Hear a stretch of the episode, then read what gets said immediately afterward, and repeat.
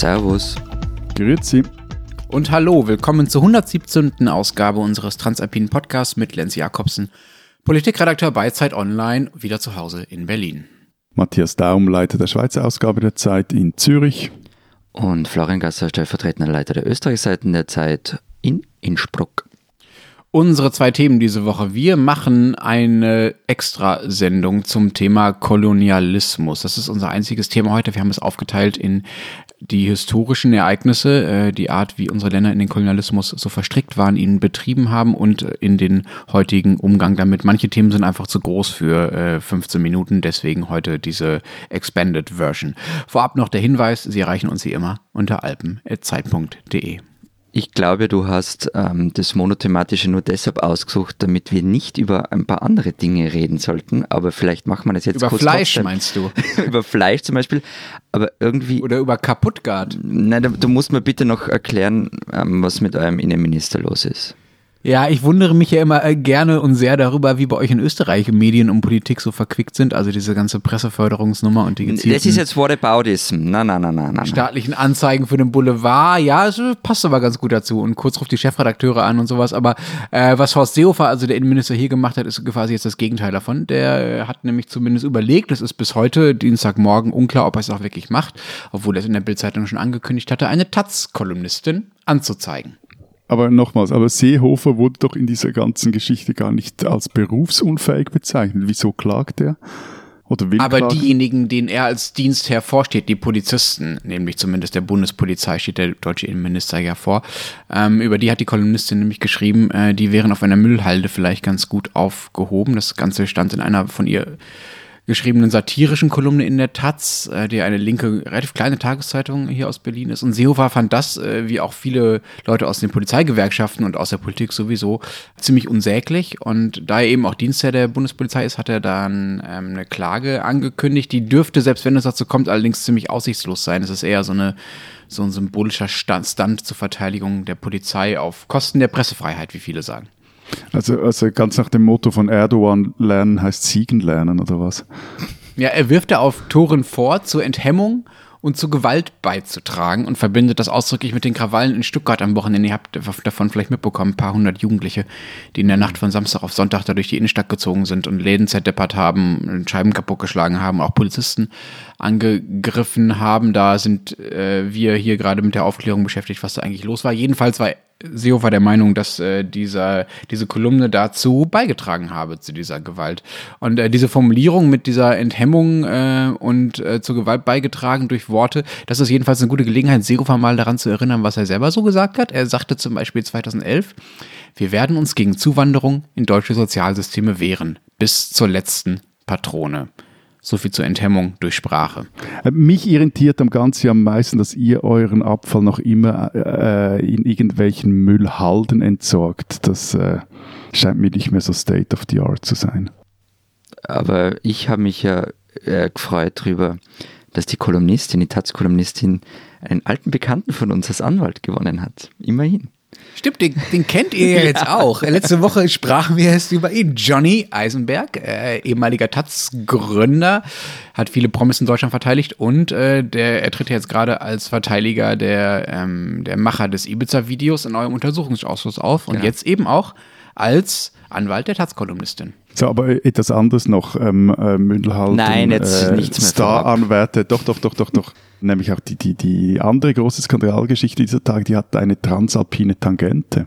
Wirecard. Ich habe keine Ahnung, wovon du sprichst. Wirklich. Okay, also gut, kurz erklärt. Wirecard, das ist dieser deutsche Wunderwutzi-Fintech-Konzert aus München, einer der führenden Anbieter äh, von elektronischen Zahlungssystemen, hat unter anderem die Commerzbank aus dem Börsenindex DAX verdrängt und ähm, wie aber sicher unsere Hörerinnen und Hörer jetzt wissen, er hat ein kleineres Problem.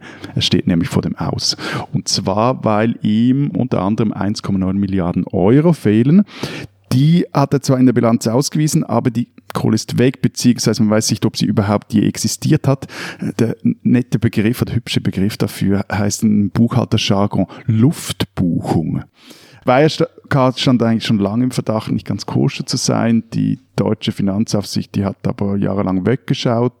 Angelsächsische Analysten, Medien, also vor allem die, die, die Financial Times, die ließen aber nicht locker und auch unser Zeitkollege Ingo Malcher, der war am Fall immer richtig dran.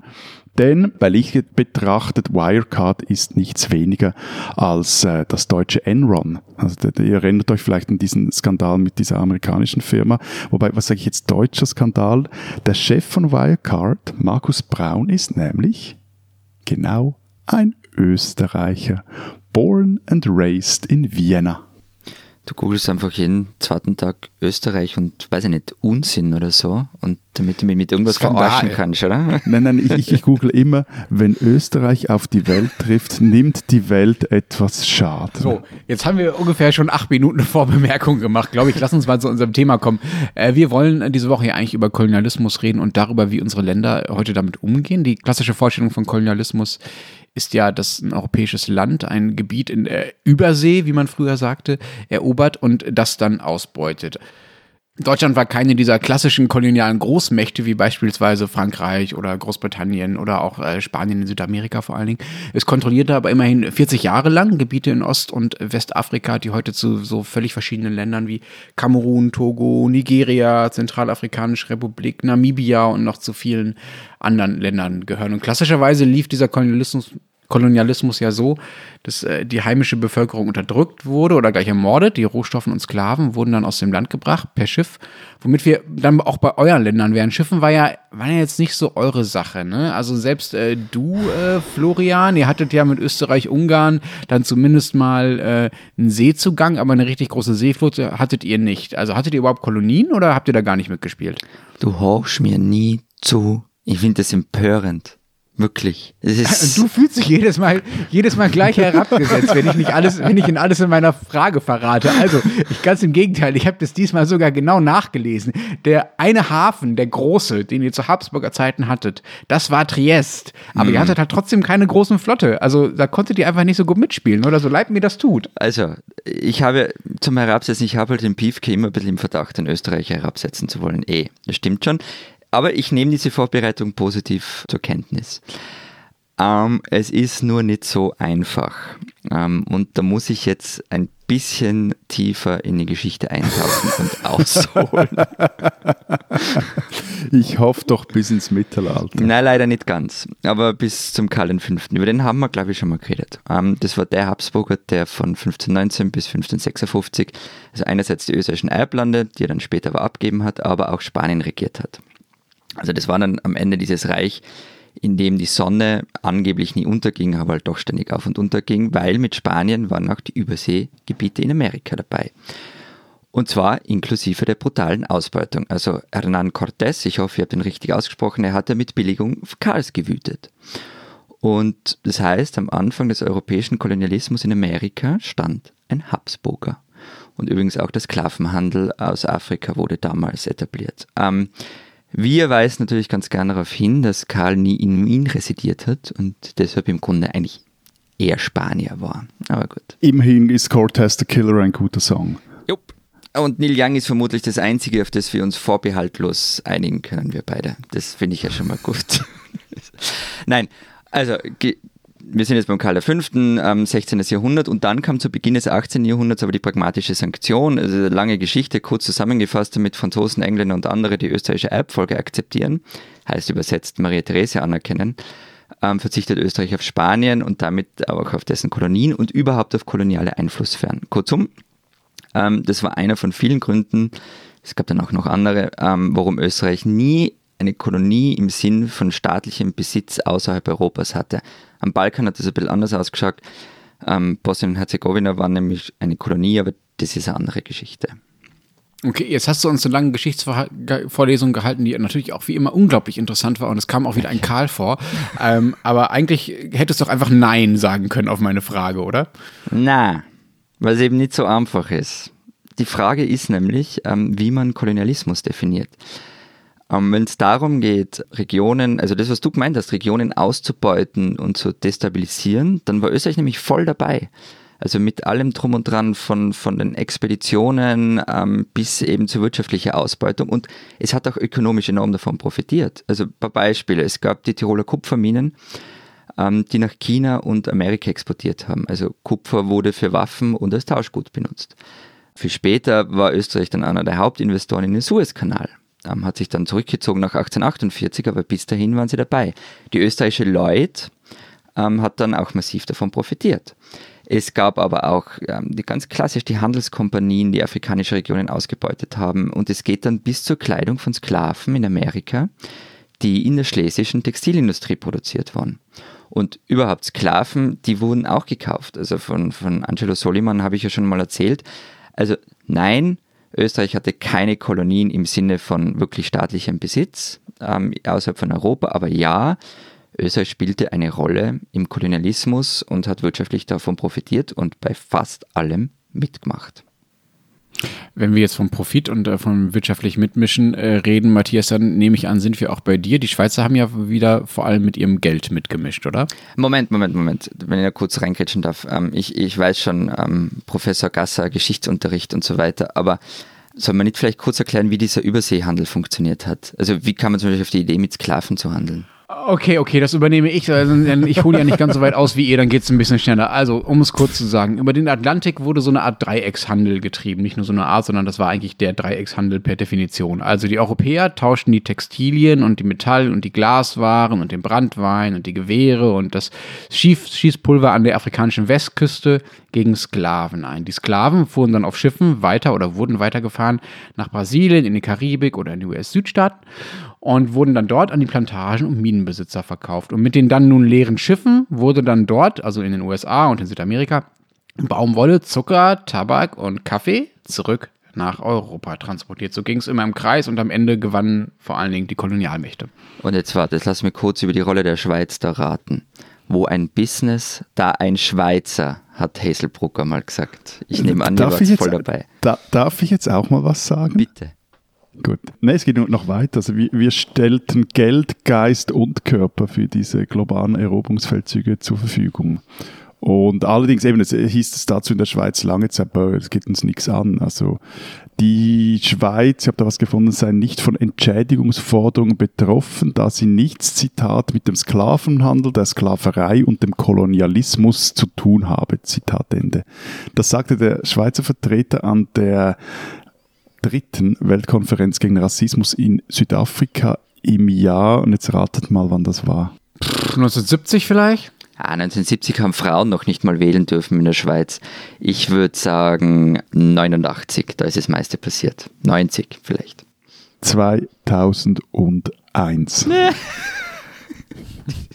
es ist überhaupt nicht lustig, aber es ist schon arg. Also. Nee, aber es ist wirklich, also es ist vor allem völlig geschichtsblind, vor allem weil auch schon in den 90er Jahren spätestens dann, äh, man, wenn man sich etwas dafür interessiert hätte, man hätte wissen können, weil dann auch die ersten Publikationen und die ersten Forschungsresultate vorlagen, wie tief die, die Schweiz da drin steckte. Ich erzähle euch vielleicht eine besonders krasse Episode aus den 1890er Jahren. Und zwar damals leisteten 15 Schweizer Dienst in den Force Public im äh, Kongo-Freistaat, der im Pri Privatbesitz des belgischen Königs Leopold II. war. Das ist genau jener König, dessen Statuen sie nun in Brüssel und anderswo in Belgien weghaben wollen. Und einer dieser Schweizer, der holte dafür auch eine Bewilligung beim zuständigen Bundesrat ein und die wurde ihm sogar erteilt, also dass, dass er dort ähm, als Söldner arbeiten dürfe. Und man hoffte, also man, der Bundesrat hoffte, dass der Söldner bei seiner Rückkehr dann die Ausbildung in der Schweizer Armee verbessern könnte. Dazu muss man jetzt wissen, dass die sogenannten Kongo-Gräuel, die im Kongo-Freistaat äh, verübt wurden, also ein, ein, fast schon stehender Begriff in der Kolonialgeschichte sind.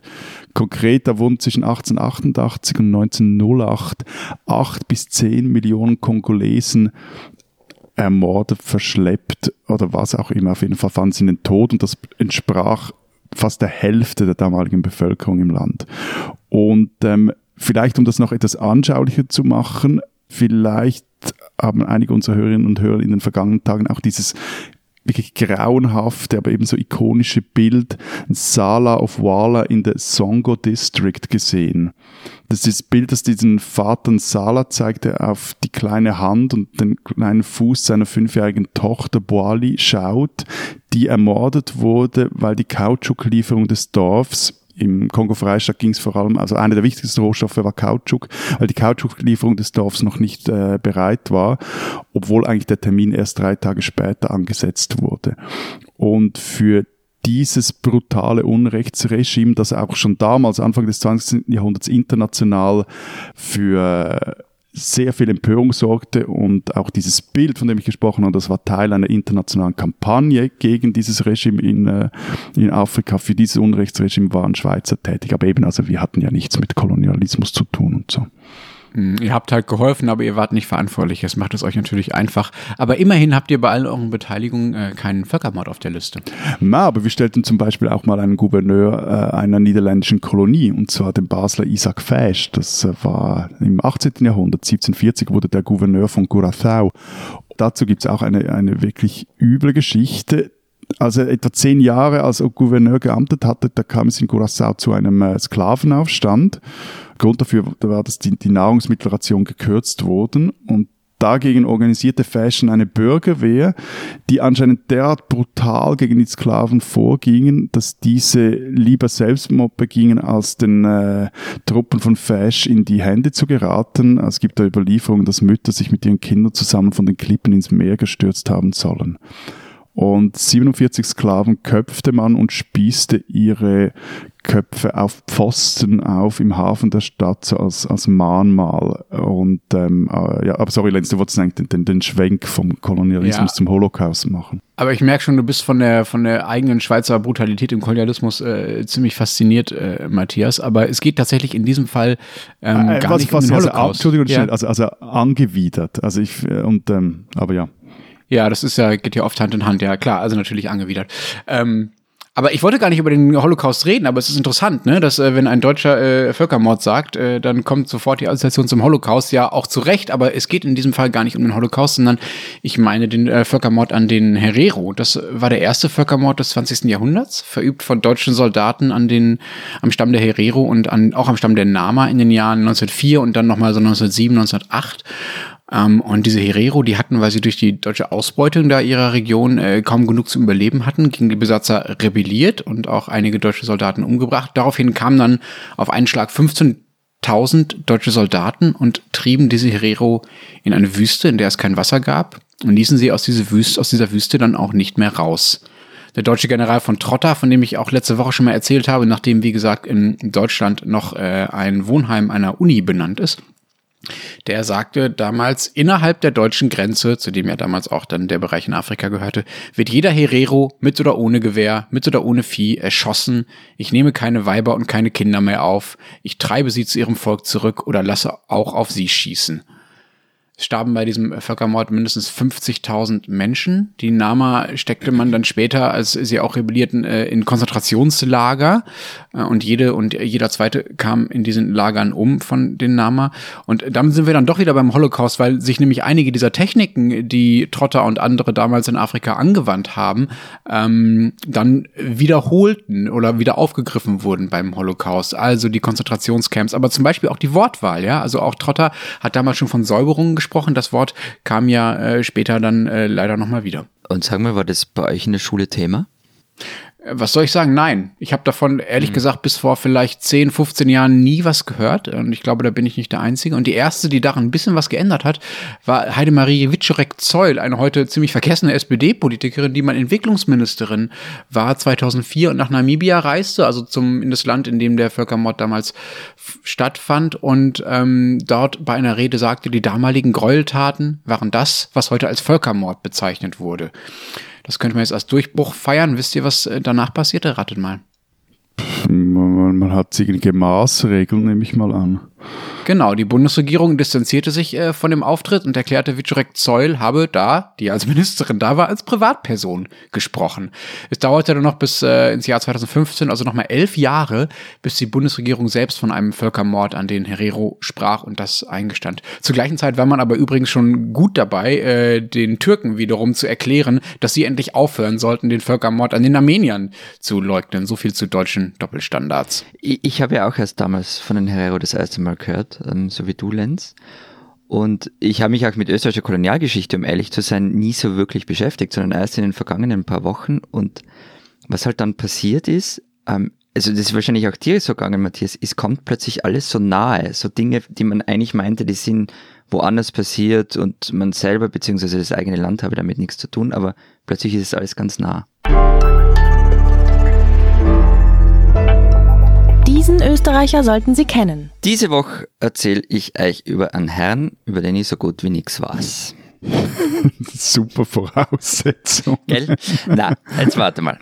Also, es geht um Johannes Hefele, das ist ein 16-jähriger Schüler aus Graz und Anfang Juni hat er mit Freunden eine Home Story gedreht, nämlich die Home Story mit Basti und hat das Video auf YouTube gestellt. Hefele spielt darin äh, Bundeskanzler Sebastian Kurz und es ist zum Schreien gut. Also ernsthaft, ihr mir fast anbrunst vor Lachen. Körpersprache, Rhetorik, Stimmlage, Optik, es passt einfach alles. Und Hefele zeigt als kurz, wie er kocht, natürlich das Tomatensugo von der Mutti. Er hat einen sensationell selbstverliebten Bildschirmhintergrund am Computer und schafft es nur mit Mühe und Not, sich in seinem Slimfit-Anzug hinzusetzen oder aufzustehen.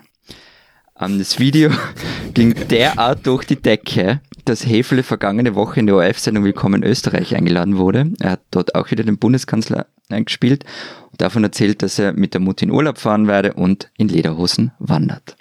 Also, um das politische Kabarett muss man sich keine Sorgen machen in Österreich. Johannes Hefele ist ein Österreicher, den man kennen muss, vor allem dann, wenn er als Bundeskanzler zu sowjetischem Synthipop tanzt.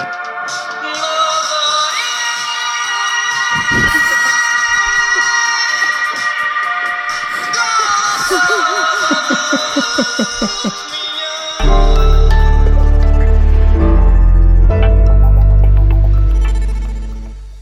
Wir wollen aus der Vergangenheit in die Gegenwart kommen in Sachen Kolonialismus. Ich habe ja mit den Herero schon angefangen. Florian, du hattest mich ja schon gefragt, ob die Herero bei uns Thema in der Schule gewesen wären. Das waren sie nicht. Wie ist das denn bei euch? Kommt das, worüber wir jetzt im ersten Teil geredet haben, die ganzen Gräuel, an denen äh, unsere Länder beteiligt waren, vor jetzt auch noch nicht allzu langer Zeit, sei es nun durch direkte äh, Einflussgebiete in Afrika oder sonst wo, oder sei es durch ökonomischen oder sonstigen Profit, den man daraus gezogen hat.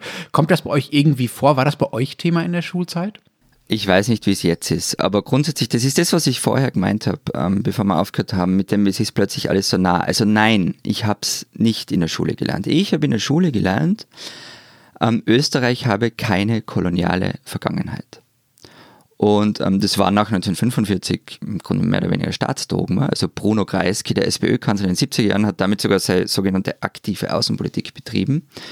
Also das heißt, wir können mit den Entwicklungsländern, damals sagte man mit der dritten Welt auf Augenhöhe sprechen, weil wir eben keine postkolonialen Interessen haben. Ähm, die Politik, die er gemacht hat, die kann man ja ganz gut finden. Die Begründung dafür stimmt halt nicht so ganz. Hm, ihr habt euch einfach überall rausgehalten. Genau, und da kommt jetzt auch noch ein Fun Fact, den ich selbst erst seit vergangener Woche weiß. Ähm, da habe ich nämlich ein Interview mit dem Historiker Walter Sauer gemacht und der hat mir das erzählt.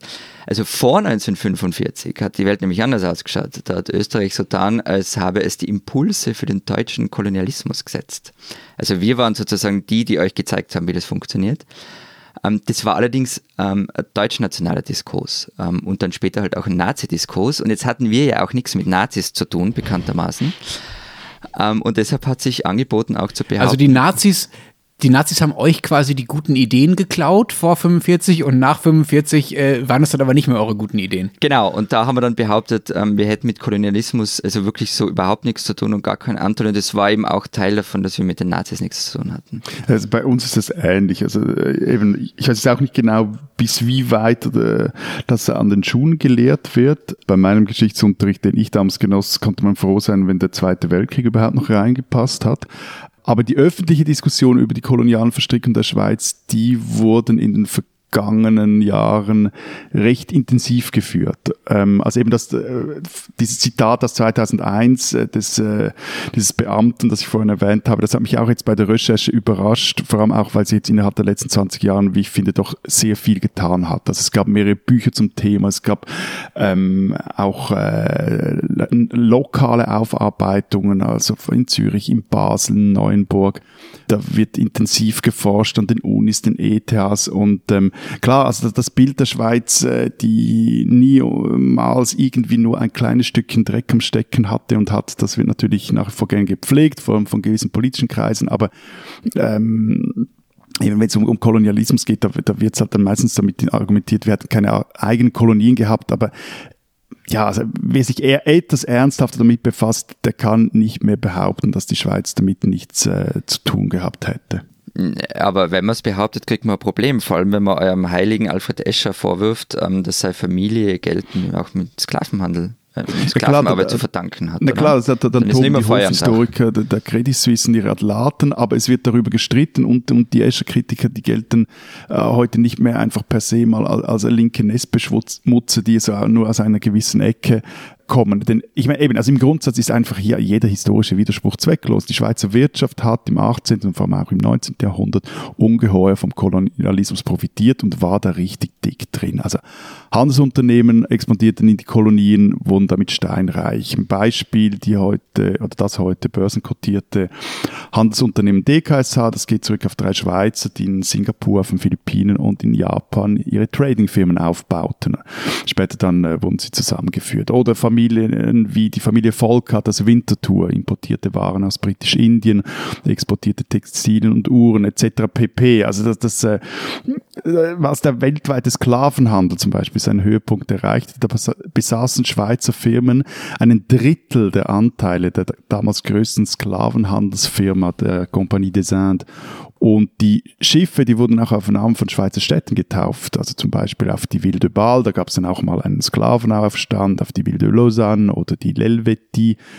Heute wird geschätzt, dass etwa 172.000 Sklaven mit direkter oder indirekter Beteiligung äh, oder Schweizer Beteiligung von Afrika nach äh, Amerika. No. Ja, bitte? Nur kurz, äh, lieber frankophone äh, Kollege, die Compagnie des Indes, wie du es so schon ausgesprochen hast, für alle, die äh, nicht äh, des Französischen so mächtig sind wie du, das ist äh, die ja auch in Deutschland bekannte Ostindien-Kompanie, ne? die damals sehr groß war. Eben solche Zahlen sind halt immer mit Vorsicht zu genießen, aber trotzdem, es zeigt, dass da war die Schweiz richtig dick drin und, und äh, die, ich zitiere jetzt hier auch noch, die, also die NZZ, die hat nämlich sich wieder mal angeschaut, dieser Tage, welche Schweizer Familien da alle involviert waren. Und Zitat, das liest sich wie ein Who is Who der damaligen bürgerlichen Schweiz in der alten Eidgenossenschaften der Helvetischen Republik. Also da waren die Burkhardt und Merians aus Basel, die Döpüri und Burtalais aus Neuenburg, Pico Fassi aus Genf oder Hottinger und die Bankloya aus Zürich. Lass uns mal zurück in die Gegenwart kommen. Du hast jetzt äh, das, die, die Gelegenheit wieder genutzt und nochmal was aus der Vergangenheit erzählt, äh, wie es sich äh, ja schon offenbar schon die ganze Sendung umtreibt. Aber lass uns mal über die Gegenwart reden. Es ist ja kein Zufall, dass wir gerade jetzt äh, über Kolonialismus reden. Die Aufmerksamkeit dafür ist gestiegen. Nur ein kleines Beispiel. Der Deutschlandfunk, also der ähm, öffentlich-rechtliche Rundfunk hier in Deutschland, hat eine ganze Sendereihe gemacht mit dem Titel Dekolonialisiert äh, euch. Ähm, es gibt äh, Artikelreihen dazu, äh, es gibt Initiativen, es gibt Bücher, es gibt alles Mögliche. Wie weit ist die Aufarbeitung bei euch denn jetzt mittlerweile? Wir haben jetzt viel darüber geredet, dass es in unserer Schulzeit noch nicht präsent war, dass es jetzt ein paar wissenschaftliche Studien gibt. Wie weit ist es denn vorangeschritten mittlerweile? Gibt es Überlegungen für Reparationszahlen? Gibt es geraubte Kunst aus den Kolonien, die ihr zurückgebt? Was, was, über was wird da nachgedacht? Also ähm, zu, zur Kunst. Also in unseren Museen sind viele Objekte, deren Herkunft, wenn man es mal nachprüfen würde, wahrscheinlich eher fragwürdig ist. Also ein Beispiel, auch ein bekanntes Beispiel, im Wiener Weltmuseum stehen sogenannte Benin-Bronzen. Ähm, die wurden von britischen Truppen in einer Strafexpedition 1897 geraubt. Und man muss allerdings auch dazu sagen, dass die Museen sich mittlerweile ähm, dessen bewusst sind, zumindest teilweise. Aber es ist noch immer kein großes politisches Thema. Deshalb gibt es jetzt auch keine große Diskussion drum, ist immer wieder mal ploppt was auf. Ähm, was halt auch dazu kommt, es ist richtig aufwendig, sowas zu tun und das will sich hier gerade niemand antun, geschweige denn finanzieren. Aber also langfristig, glaube ich, wird man nicht drum herum kommen. Wobei die Benin-Bronzen, die sind halt auch erinnerungspolitisch, soll ich sagen, also etwas heikel für euch. Ja, du meinst, weil sie von Nathaniel Rothschild dem Museum Genau. geschenkt worden sind? Ja, ja. Also ähm, zur Erklärung, das waren Mäzen aus einer jüdischen Familie, aus der Familie Rothschild, die dann von den Nazis um ihre Kunstsammlung gebracht wurde. Also es ist alles nicht so einfach. Aber grundsätzlich ist die Debatte über Österreichs Rolle außerhalb von Europa nie so richtig in, in die Gänge gekommen. Also wir haben das eben, für die frühe Zeit haben wir das meist auf die Spanier geschoben und für uns selbst ähm, dann auch noch in Anspruch genommen, dass wir die netten Europäer waren. Und das hat auch die Geschichtswissenschaft lange behauptet. Also zum Beispiel ein Historiker hat 1988 mal geschrieben, Österreicher seien nie mit hegemonistischen oder kolonialträchtigen Absichten gekommen, sondern sie seien nur darum bemüht gewesen, die Völker und Kulturen dieser Länder näher kennen und lieben zu lernen. 1988. Das ist natürlich Unfug, aber meine, das war halt der Stand, von dem man dann ausgehen muss, ähm, wenn man sich dem Ganzen annähert. Und so richtig historische Forschung dazu gibt es erst seit, ich glaube, 15 Jahren, vielleicht 20. Hier in Berlin gibt es ja mit dem äh, geplanten äh, Humboldt-Forum äh, in der Fassade des ehemaligen Stadtschlosses eh eine völlig irre Konstruktion. Äh, ein Museum, das sich explizit außereuropäischer Kunst widmen soll und damit natürlich auch den Kolonialismus äh, thematisieren wird. Und de- der erklärte Anspruch dieses Museums ist, es, das finde ich ganz interessant, ja, äh, dass keine geraubte Kunst mehr ausgestellt wird.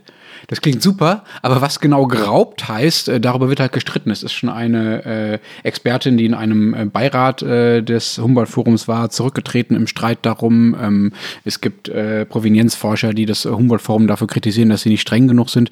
Das Berliner Museum hat nämlich auch beispielsweise einige von diesen Benin-Bronzen, von denen du auch schon gesprochen hast, äh, Florian, bei sich. Also das ist sogar die größte Sammlung außerhalb Englands an Benin-Bronzen, die hier in Berlin steht. Und die äh, werden jetzt schon gezeigt und die sollen auch im neuen Humboldt-Forum äh, weiter gezeigt werden. Und man will dann dazu auch ausführlich erklären, wo die herkommen und so weiter und wie die nach Berlin gekommen sind. Es gibt auch eine gemeinsame Kommission zwischen Forschern aus Benin und aus, äh, aus Deutschland, die das genau klären soll, wo jedes einzelne Stück herkommt. Äh, soll sozusagen die koloniale Vergangenheit offengelegt werden. Und man will sie dann auch mal ausleihen nach Benin, damit sie da auch mal gezeigt werden dürfen. Was man natürlich auch einfach als äh, Umkehrung der eigentlichen Besitzverhältnisse verstehen könnte. Wenn man sagt, die Dinge gehören eigentlich dahin, dann können sich die Deutschen das vielleicht mal leihen. So hat das einer der Forscher aus dem Benin nämlich gesagt. Also da ist noch relativ unklar, was denn nun geraubt heißt und was nicht. Einer der Kuratoren, Hermann Parzinger, sagte dazu in einem Interview, wenn man davon ausgeht, dass alles, was in den vergangenen 500 Jahren nach Europa kam, illegal ist, weil die Macht ungleich verteilt war, dann wird es schwierig. Ähm, zwei Punkte dazu. Erstens, illegal war nach zeitgenössischen Maßstäben nicht alles, ähm, sondern es geht ja mehr um, um ethische Bedenken dabei. Und zweitens, ich finde es halt problematisch, wenn man sagen will, es gäbe eine pauschale Lösung für sämtliche Kunstgegenstände, die in europäischen Museen äh, herumstehen. Das wird es nicht geben. Deshalb ist es ja eben so aufwendig. Und es geht auch nicht darum, die Gegenstände zu restituieren und sie verschwinden dann auf ewig in einem Museumsdepot, etwa in Benin. Ich finde es äh, schlau, was ähm, dieser Forscher, den du gerade zitiert hast, Lenz, aus dem Benin gesagt hat. Ähm, warum kann man die nicht zurückgeben und dann kann man sie sich wechselseitig ausleihen? Also das ist ja Alltag in, in Museen. Und so kann es ja auch funktionieren. Es geht, es geht grundsätzlich geht es darum, um die Anerkennung, dass diese Dinge, die in einem Wiener Museum, in einem Berliner Museum oder wo auch immer sind, dass die restituiert werden. Ja, ich finde, find, du hast einen Punkt, aber wenn man jetzt mal davon ausgeht, die Dinge kommen in den Benin und dann werden sie immer hin und her geschickt, je nachdem, wer sie gerade haben will. Natürlich sind sie dann hauptsächlich in Europa, weil es hier mehr Museen gibt, weil es hier mehr Leute gibt, die den Transport bezahlen können und so weiter und so fort. Es gibt ein größeres Publikum, das sich da, das die Zeit hat und das Geld hat, sich dafür zu interessieren. Da, da sind wir ja sozusagen bei den Ungleichheiten, die ja auch was mit Kolonialismus zu tun haben und mit sozusagen mit dem Grundprinzip um das es da ja mittlerweile, zumindest heute in der Debatte um äh, Kolonialismus, äh, auch geht. Ich würde da gerne nochmal auf den Text zurückkommen, den unser Kollege äh, Gero von Rando da vor mittlerweile zwei Jahren, glaube ich, geschrieben hat zum Kolonialismus. Und äh, zwar hat er gesagt, dieser, also der Kolonialismus, habe sich heute sozusagen verallgemeinert. Äh, Ich lese das mal kurz vor, den Absatz. Sein Wesen heißt Unterordnung und Ausplünderung fremder Völker, namentlich ihrer Rohstoffe und Arbeitskräfte. Wird der Begriff des Kolonialismus weit gefasst und nicht auf die Existenz staatsrechtlich abhängiger Kolonien verengt, so wie wir es ja jetzt auch schon gemacht haben, wir haben ja schon gesagt, ihr wart auch beteiligt, ne? dann lässt sich sagen, dass seine Zeit noch lange nicht zu Ende ist. Zu seinen Methoden zählen auch unfairer Handel, das Ausnutzen geringer sozialen Umweltstandards in armen Ländern oder der Massentourismus, soweit er auf wirtschaftlicher, ökologischer oder sexueller Ausbeutung beruht. Was haltet ihr davon? Ist das äh, für euch eine zu weite Definition oder leben wir immer noch in einer Art Kolonialismus? Kurze Antwort, ja, er hat recht im Großen und Ganzen. Längere Antwort, er hat noch immer recht. Und es gibt äh, viele Belege dafür, ähm, dass es etwa in Österreich bis heute noch eine Art koloniales Denken gibt. Also die FM4-Journalistin Claudia Unterweger hat ähm, für diese Woche einen Text für die Österreich-Seiten geschrieben. Da geht es genau darum. Also sie beschreibt dann minutiös, ähm, wie Teile unserer Kultur, unseres Essen oder zumindest die Namen für Süßspeisen und vieles mehr kolonial geprägt sind. Also zum Beispiel wurden mal in einem Wiener, in einem großen Wiener Auktionshaus Menschenschädel verkauft, außereuropäische. Und erst nach ziemlicher Aufregung ist die Auktion gestoppt worden. Oder es gibt in Markennamen nach wie vor rassistische Wörter oder Darstellungen. Es gibt auch einen Porzellanhersteller, der äh, Geschirr vertreibt, auf dem exotisierende Köpfe als Henkel oder Knäufe sind. Also das zieht sich durch bis ins Hier und Jetzt. Also ja, hat recht. Da, da, empfiehlt sich aus der Schweiz äh, ein, ein ganzes Buch von Patricia Putschert, ähm, das heißt Die Weiße Schweiz und da geht es genau um diese Themen, also wie dieses äh, koloniale Denken sich in den Schweizer Alltag auch reingefressen hat oder äh, sie macht das am, am, an den Figuren der Hausfrau und des Bergführers fest. Das ist, äh, sehr mhm. lesenswert. Und nur noch ein Nachtrag, also wenn wir vor, wir haben vorhin von Benin Bronzen gesprochen, die stehen also auch in, teilweise im Schweizer Museum, zum Beispiel im Museum Riedberg hier in Zürich. Hm, hm. Ich finde diese These unseres Kollegen und auch das, was er jetzt sagt, ja durchaus überzeugend. Also natürlich gibt es, sagen wir mal, Strukturen aus dem Kolonialismus, die bis heute äh, unsere Gegenwart weiter prägen. Ich würde, glaube ich, nur so nicht so weit, nicht so weit gehen, äh, das immer noch Kolonialismus zu nennen. Also weil es einfach noch viele andere, sagen wir mal, Logiken und Mechanismen gibt, die äh, unsere Gegenwart und unser Leben äh, mindestens genauso prägen. Ja, also da verquickt man irgendwie in dieser These Globalisierung und Kapitalismus und auch klassische Geopolitik, also die Ungleichheit und die Machtinteressen von Ländern Ländern äh, zu so einer moralischen Melange, die am Ende vor allem darauf hinausläuft, Schuld zu verteilen also zwischen denjenigen, die kolonialisiert haben oder kolonialisieren und denjenigen, die kolonialisiert wurden oder kolonialisiert immer noch werden. Und das kann man äh, schon machen und wahrscheinlich ist das auch eine historische Wahrheit, diese Schuldverteilung, die da angestellt wird. Aber ich bin mir halt nicht ganz sicher, wo das dann danach hinführt, wenn man sich darauf zurückzieht. Also diese Migration aus den ehemaligen Kolonien beispielsweise, das ist ja eine, eine der Thesen derjenigen, die äh, heute eine weitere Dekolonialisierung fordern, dass auch diese Migration eine indirekte Folge der, äh, des, des Kolonialismus ist. Also für diese Menschen, die da zu uns kommen, sollten ja nicht deshalb andere Regeln gelten, weil die mal von uns kolonialisiert wurden, beziehungsweise ihre Vorfahren, von unseren Vorfahren, sondern es sollten doch eben genau die gleichen Regeln gelten wie für alle anderen. Das wäre doch eigentlich genau das, was eigentlich erstrebenswert wäre. Also diese Asymmetrien, die aus, die der Kolonialismus geprägt hat, die möglichst aufzuheben in einer Gleichbehandlung aller. Und ich weiß, dass das naiv ist und ein Traum und so weiter. Und was die Rohstoffe angeht, also Öl, der noch immer wichtigste von allen Rohstoffen wurde erst im großen Stil gefördert, als es schon gar keine klassischen Kolonien zumindest mehr gab. Und klar kann man jetzt sagen, der Umgang des Westens mit dem Mittleren Osten ist auch heute eigentlich noch so eine Art Neokolonialismus. Aber mein Gefühl ist, dass man mit so einer Argumentation erstens die Eigenverantwortung der Länder verdeckt, die es ja auch gibt, und zweitens äh, auch die ökonomischen Mechanismen, die vielleicht viel mehr dazu beitragen, äh, dass es diese ökonomische Ungleichheit äh, zwischen Rohstofflieferanten und äh, dem Westen äh, gibt, dass das aus dem Blick gerät. Das stimmt schon. Also das mit der Eigenverantwortung ähm, äh, finde ich auch recht wichtig, was du gesagt hast. Und andererseits dieses Wort von der historischen Schuld, das ist halt so eine Sache, wo es dann, was dann sehr schnell sehr schwierig wird. Ähm, aber ich finde trotzdem und bleibt dabei, gerade beim Kolonialismus ist es so, dass es einfach bis heute dann Nachwirkungen gibt. Es, meinetwegen nennt es dann anders, nennt es Neokolonialismus, Postkolonialismus, wie auch immer, aber es gibt diese Nachwirkungen bis heute und ähm, diese Zeit und das Gedankengut, das prägt unser Bild von der Welt bis heute, unsere Kultur ähm, ähm, und ja auch das Wirtschaftssystem. Wir, wir, wir, werden dazu ja vermutlich im November eine Volksabstimmung abhalten.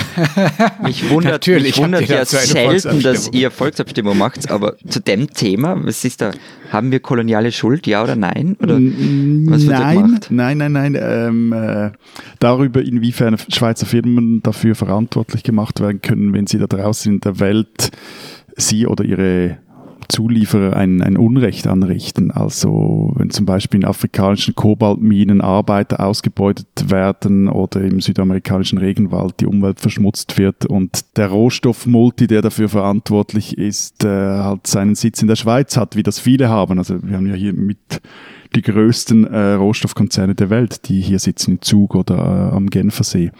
Die Initiative, die heißt äh, Konzernverantwortungsinitiative und ist seit Jahren im, im parlamentarischen Prozess. Jetzt ist er fertig und jetzt eben vermutlich äh, November, vielleicht auch erst Frühjahr oder Februar 2021 kommt dann die zur Abstimmung und ist hart umkämpft. Äh, die großen Wirtschaftsverbände, die fürchten sie, aber äh, zahlreiche Firmen auch äh, der eine oder andere äh, Multi, der, die scheren da aus der Phalanx aus und versuchen zum Beispiel noch in Nestle, das zum Beispiel versucht in letzten Minuten härteren Gegenvorschlag zur Initiative durchs Parlament zu bringen, weil ähm, das Begehren, also die Initiative hat äh, recht viel Zuspruch in der Bevölkerung, bis weit auch ins bürgerliche Lager hinein. Und eben, ich meine, bei allen historischen Schulddebatten, die, die mir auch sehr wichtig erscheinen, sollte jetzt diese Initiative durchkommen, könnte das den äh, Nachkommen dieser Verdammten, dieser Erde vermutlich viel mehr bringen als irgendein Obelisk, ein, ein Schädel oder ein Totempfahl, der nicht länger in Europa, sondern in der alten Heimat steht. Die spinnen, die Österreicher. Boah, es ist schon ein bisschen eklig, Florian. Was soll denn das? Guter Mann, 500 Euro kostet sie das. Äh, wieso 500 Euro? Ich, einfach nur unsere Verachtung, dachte ich.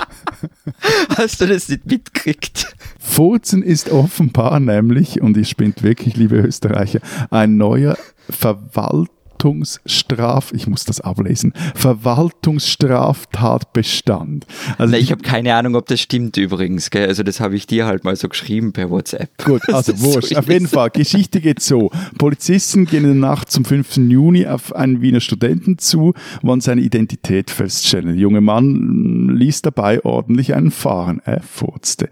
In Polizeisprache übersetzt Entschuldigung, das ist so absurd. Er habe voller Absicht einen massiven Darmwind in Richtung eines Polizisten abgegeben und habe damit, Zitat, den öffentlichen Anstand verletzt. Zitat Ende Kosten 500 Euro, wie gesagt. Student äh, rechtfertigte sich mittlerweile damit, der Darmwind sei nicht vorsätzlich entwichen, er habe ein Verdauungsproblem gehabt. Schuld sei, Zitat, der burgenländische Bohnensterz meiner Oma, Zitat Ende gewesen. Und weiter, weiter, Zitat dieses freiheitsliebenden Studenten aus, mit der Oma aus dem Burgenland. Es kann doch 2020 kein Problem sein, einen Schaß zu lassen. Zitat Ende. Wie viel Österreich passt in eine Geschichte? Danke. Ich habe nur noch Fragen. Also, er wird die Strafe, so ist es war zu lesen übrigens, anfechten. Wir Wer vertritt ihn, Johnny Eisenberg? Und genau, ich würde gerne wissen, was eigentlich ein Bodensterz ist, aber äh, halte fest, ihr spinnt, liebe Österreicher.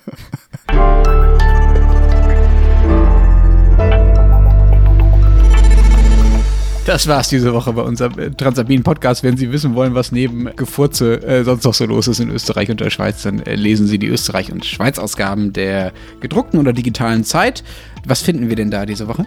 Ich erörtere, ob der Schweiz und Europa ein Schwexit droht, nämlich die Aufkündigung der Personenfreizügigkeit der Schweiz mit der EU, welche die SVP in der Volksinitiative fordert, über die wir Ende September abstimmen und der Abstimmungskampf jetzt einen Restart erfahren hat, weil wegen Corona der ursprüngliche Abstimmungstermin verschoben werden musste. Und bei uns gibt es neben dem Text von Claudia Unterweger, den ich ja schon erwähnt habe, noch eine große Geschichte von Christian Bartler über Breitband in Österreich und warum wir da irgendwie europäisches Schlusslicht sind und was das alles mit Homeoffice und Kurzarbeit zu tun hat. Und wenn Sie wissen wollen, was in Deutschland so los ist, auch in Stuttgart, dann lesen Sie natürlich die gedruckte oder digitale Ausgabe der Zeit bzw. Zeit Online. Wir hören uns nächste Woche wieder. Bis dahin sagen wir. Vielen Dank. Adieu. Und tschüss.